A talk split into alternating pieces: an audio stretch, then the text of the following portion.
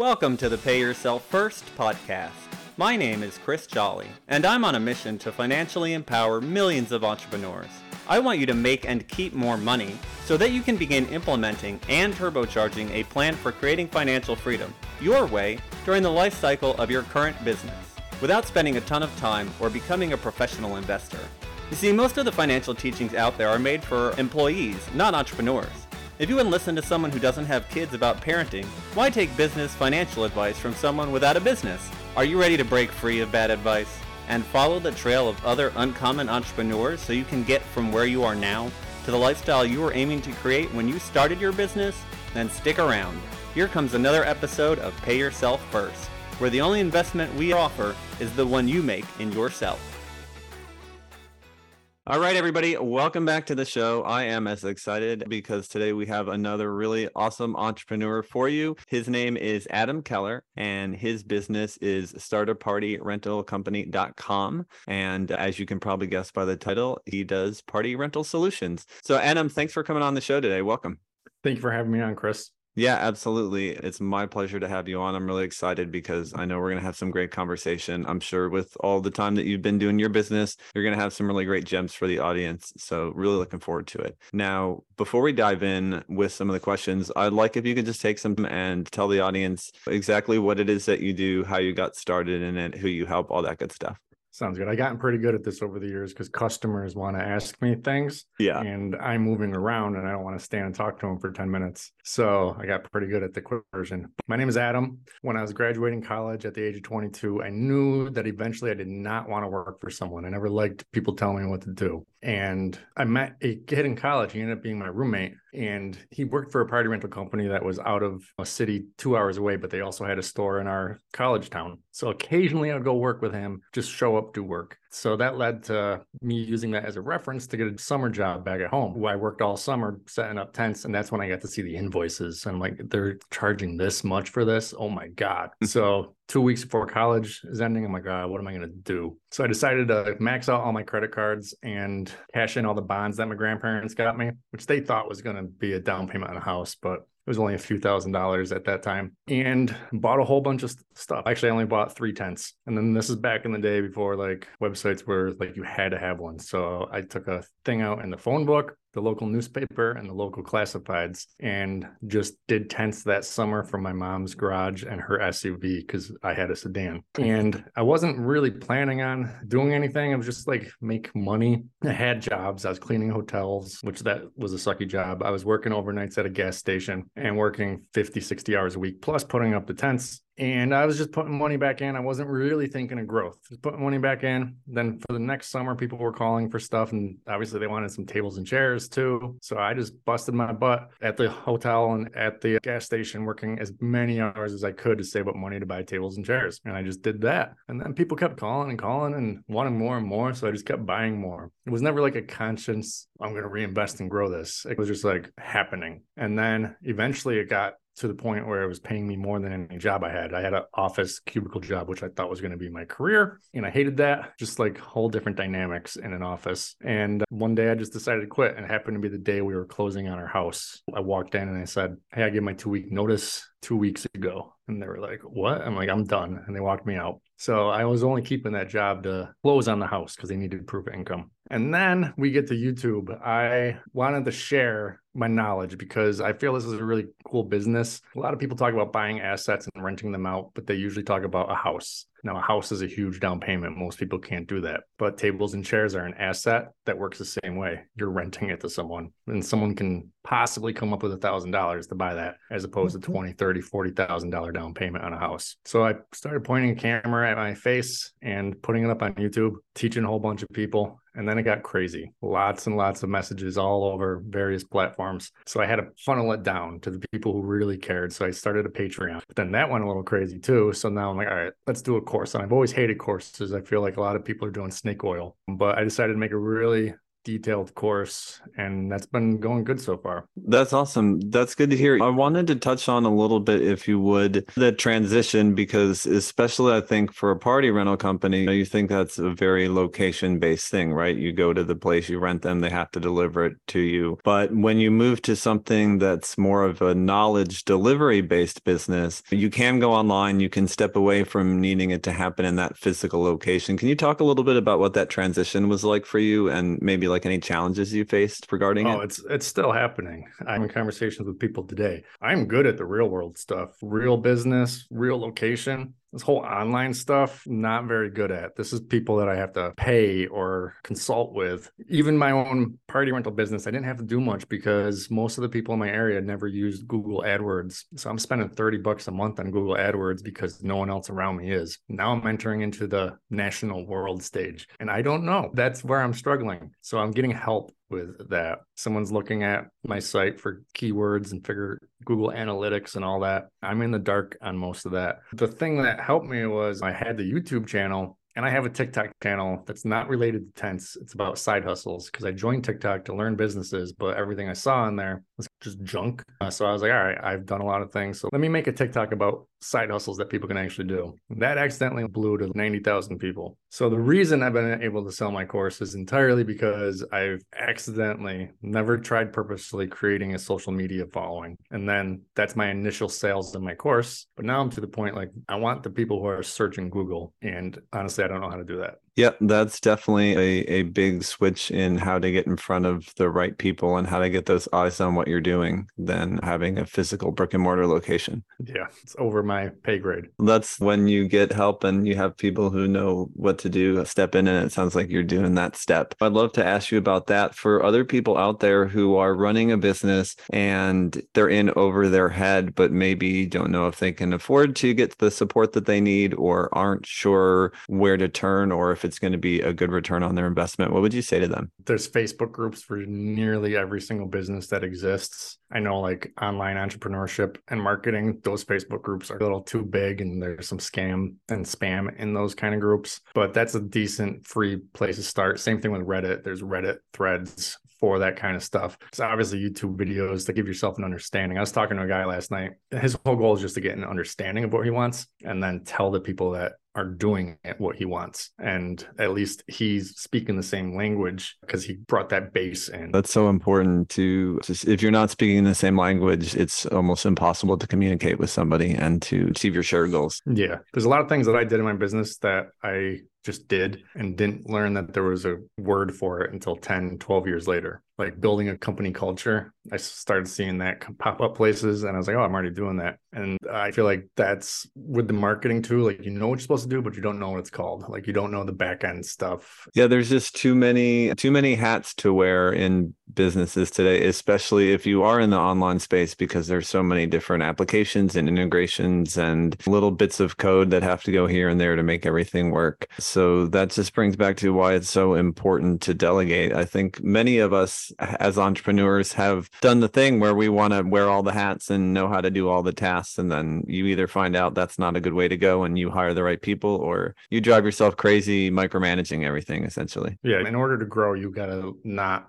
be in every single task and you got to hire people or contract people out that are better at doing that thing. You can't learn it. You, you could try, but it's going to take you too long. It's going to be too costly for you. It's actually mm. cheaper to hire someone. Yep, absolutely. One of the things that I think a lot of entrepreneurs miss is that when you get drawn into the minutia of that stuff, you're not doing the things that actually drive sales forward, which means you're not bringing revenue into the business when you're doing that stuff. And so that's why it's often better to delegate it to somebody else so you can focus on that more top line kind of stuff. Yeah. Awesome. Very cool. I'm wondering now, Adam, what is the biggest financial roadblock in your business right now? So I'm going to approach it not from the course, but from the actual physical party rental business. Sure. So it's not really a financial roadblock. I don't really experience those. Cash flow in the party rental business is insane. But from a business roadblock is in four years, I want to cut the company, my size of my company down in half, which basically means getting rid of just the kind of annoying things like that can break down. I just want to get back to tables and chairs and tents. Right now, we do a lot of catering equipment, and that can really ruin a wedding if it's not working. So, anyways, I am struggling with getting myself out of the business so that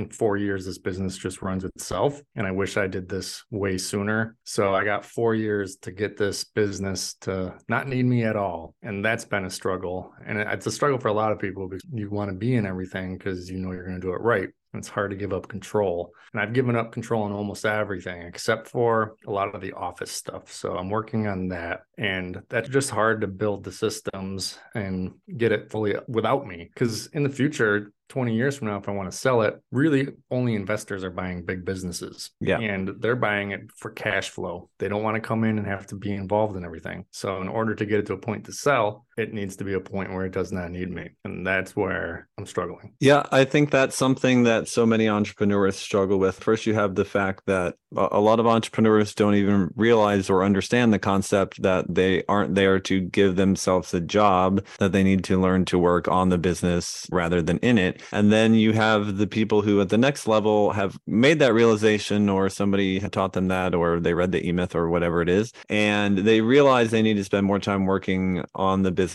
but they just can't find the time. They have trouble stepping away, all of those things that you brought up. Yeah, it's rough. And I wish I knew this way earlier because I would have been working on it way earlier. Yep, that's always one of those hindsight is 2020 things, but oh if only somebody would have told me 10 years ago. Right. And I think that's the same with finances in general because I ran my first couple of businesses and didn't know anything about business finance. Nobody had ever mentioned the word cash flow to me. And I ran two businesses for years at a time without looking into any of this stuff. And now looking back, I go, wow, if I had known that when I started, how different would life be? Okay, let me ask what your biggest financial goal for the business is. Is it to eventually build it up and sell it, or is there something other, maybe more short term, you're focused on right now? Yeah, the biggest financial goal is just to get it so that it pays me like a maintenance check basically just supports my life and I'm doing the other things. We also have, we just bought a venue that we're remodeling. We have a 12,000 square foot Airbnb. It's a barn that was built in 1890, converted into basically a mansion like you see on HGTV, those barns. So the financial goal is just to get the party rental company to 100% on its own. And I'm going to be doing other things. Like we want to buy a piece of land that has a nice view and set up another wedding venue there.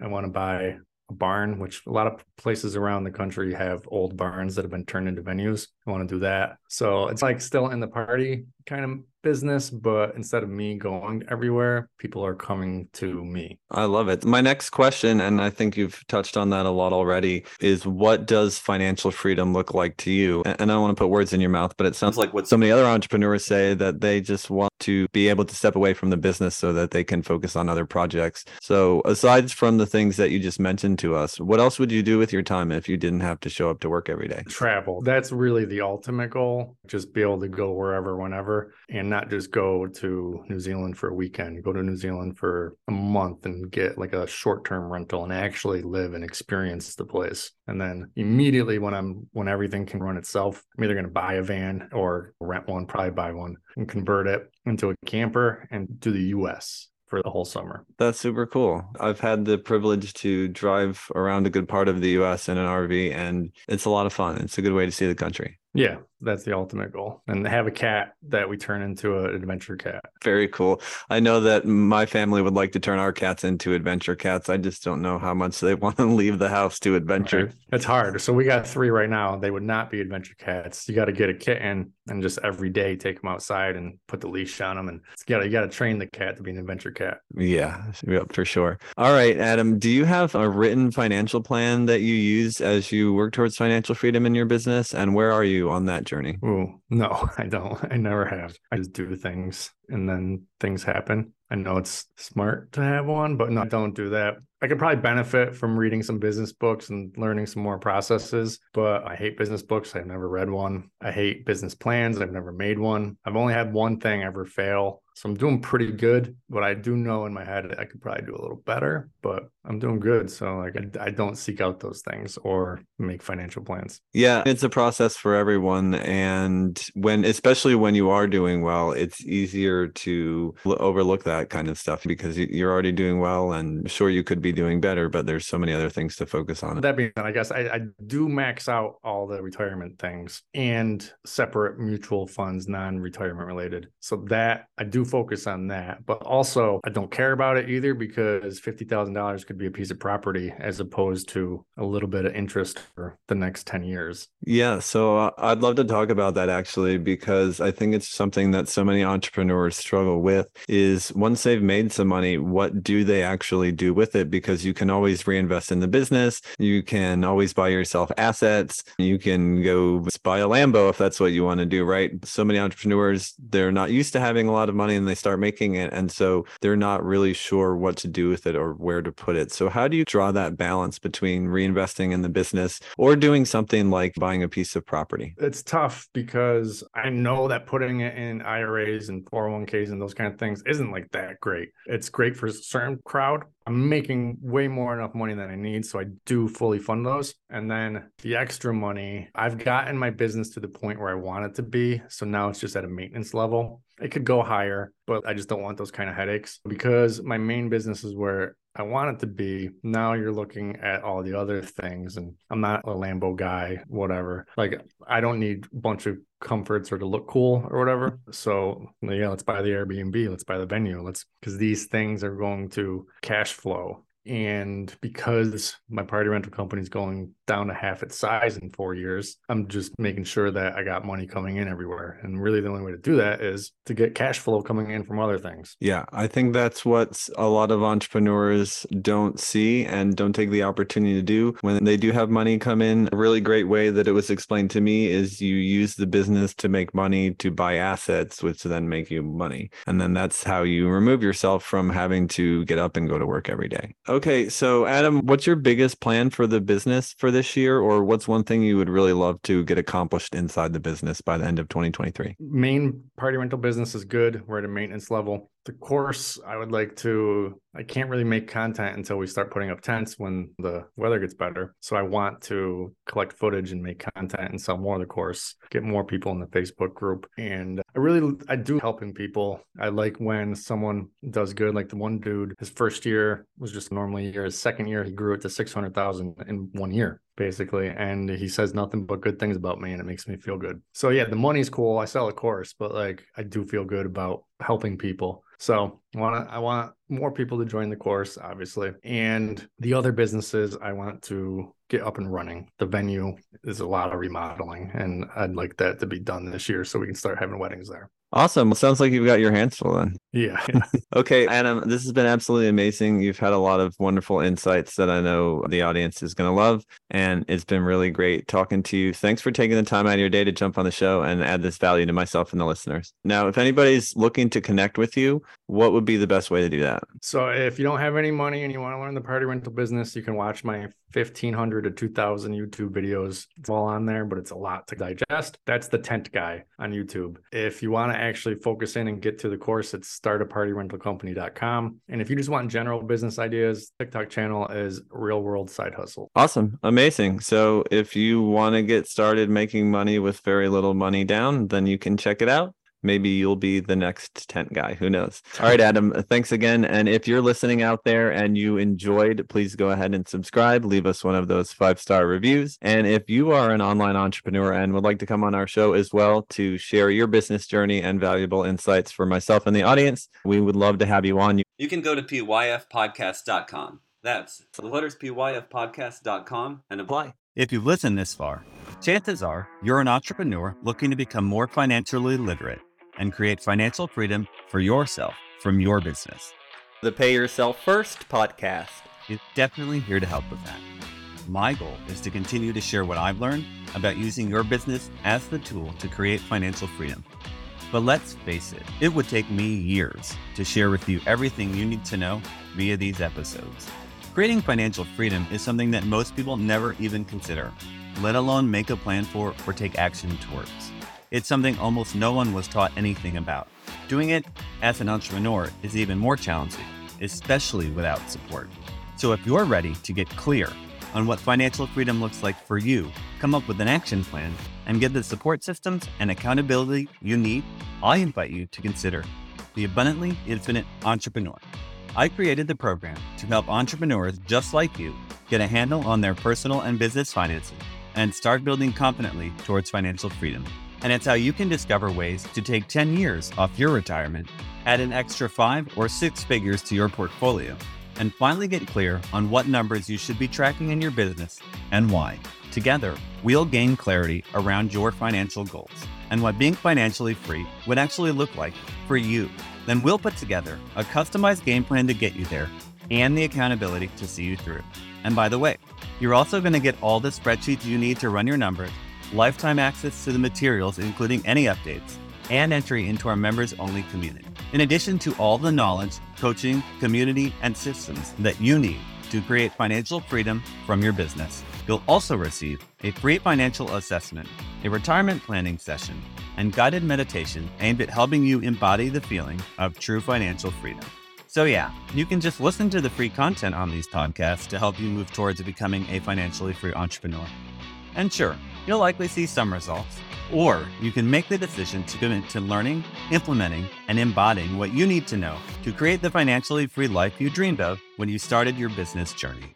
Click the link in the show notes to answer a quick questionnaire, and you'll be on your way to joining the Abundantly Infinite Entrepreneur.